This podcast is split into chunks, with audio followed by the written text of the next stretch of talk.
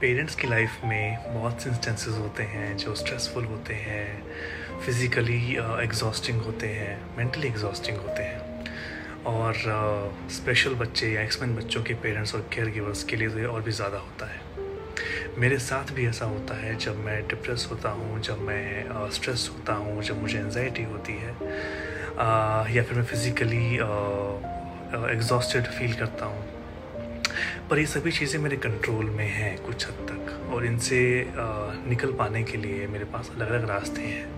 थोड़ा रेस्ट कर लेना म्यूज़िक सुन लेना कुकिंग कर लेना बेकिंग कर लेना फ्रेंड्स से मिलना ये सब चीज़ें। पर कुछ चीज़ें ऐसी भी होती हैं जो मेरे कंट्रोल में बिल्कुल नहीं होती। जैसे कि प्रोफेशनल इन्वायरमेंट मुझे याद है कुछ साल पहले आ, मैं एक इंटरव्यू दे रहा था एक कंपनी के लिए लीडिंग कंपनी है। और वहाँ पर सब कुछ बहुत अच्छा जा रहा था। लास्ट राउंड के बिल्कुल अंतिम दौर में जब मैं वीडियो कॉल पे था, तब रेवांश रूम में आया और इंटरव्यू ने रेवांश को देखा मुझसे सवाल जवाब करने लगा रेवांश के बारे में।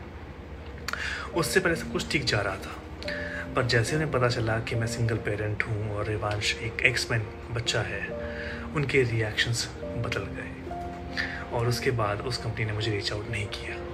तो ये ऐसी चीज़ें होती हैं जो मेरे साथ भी हुई हैं, पर लर्निंग है चलता रहेगा लाइफ है।